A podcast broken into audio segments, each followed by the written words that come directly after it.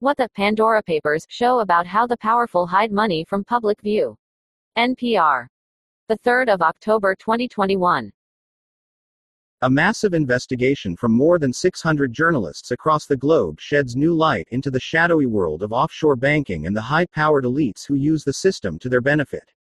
The expose, dubbed the Pandora Papers, shows how the world's wealthy hide their money and assets from authorities, their creditors, and the public by using a network of lawyers and financial institutions that promise secrecy. It's built on a trove of 11.9 million records leaked to the International Consortium of Investigative Journalists, ICIJ, which in turn shared them with partner media outlets such as The Washington Post and The Guardian for help conducting the large scale investigation. These are secretive, confidential documents from offshore tax havens and offshore specialists who work to help rich, powerful, and sometimes criminal individuals create shell companies or trusts in a way that often helps either obscure assets or in some cases even help avoid paying taxes. Senior ICIJ reporter Will Fitzgibbon told NPR's Weekend All Things Considered. The explosive global investigation can be a lot to take in, so we've highlighted some major takeaways. Tax havens are legal, but they can be used for illegal or unsavory purposes. According to the authors, the term offshore banking was originally coined to refer to island nations with lax finance laws that allowed people to hide their assets. But now it refers to places outside a person's home country where they can shelter their money without having to abide by the rules where they live.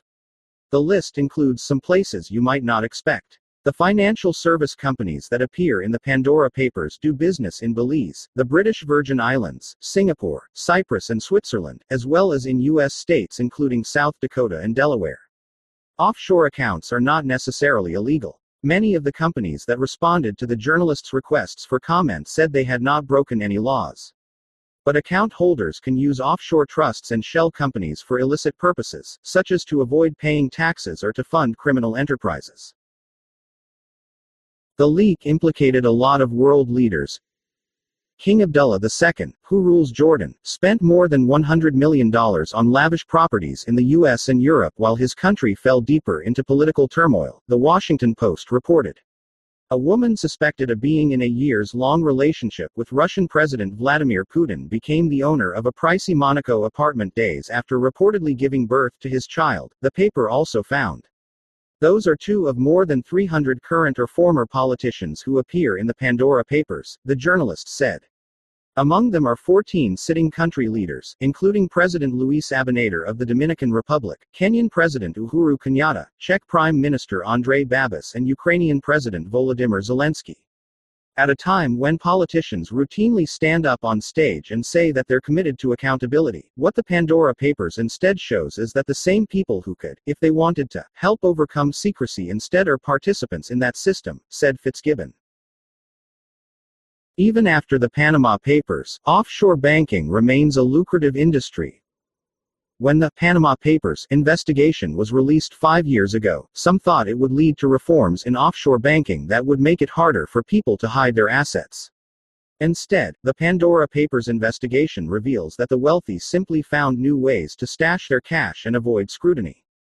The leaked documents contain details on more than 29,000 offshore bank accounts, over twice the number exposed by the Panama Papers in 2016. The records show that those involved in offshore banking also worried about, and sought to avoid, another leak of confidential information on the scale of the Panama Papers. South Dakota is an offshore tax haven? Yep. One of the more surprising findings of the Pandora Papers is the explosive growth of offshore banking inside the United States. Specifically, South Dakota and Nevada are among the U.S. states that have adopted financial secrecy laws that rival those of offshore jurisdictions, the journalists found. The documents show that foreign leaders and their family members have used U.S. based trusts to deposit personal wealth. Still, many of the United States' richest citizens, such as Amazon founder Jeff Bezos and Tesla founder Elon Musk, don't appear in the Pandora Papers. The journalist said experts told them that this could be because they use offshore financial services firms that were not included in the Pandora Papers leak or because the ultrawealthy pay such low tax rates in the US that they feel less of a need to hide their finances abroad.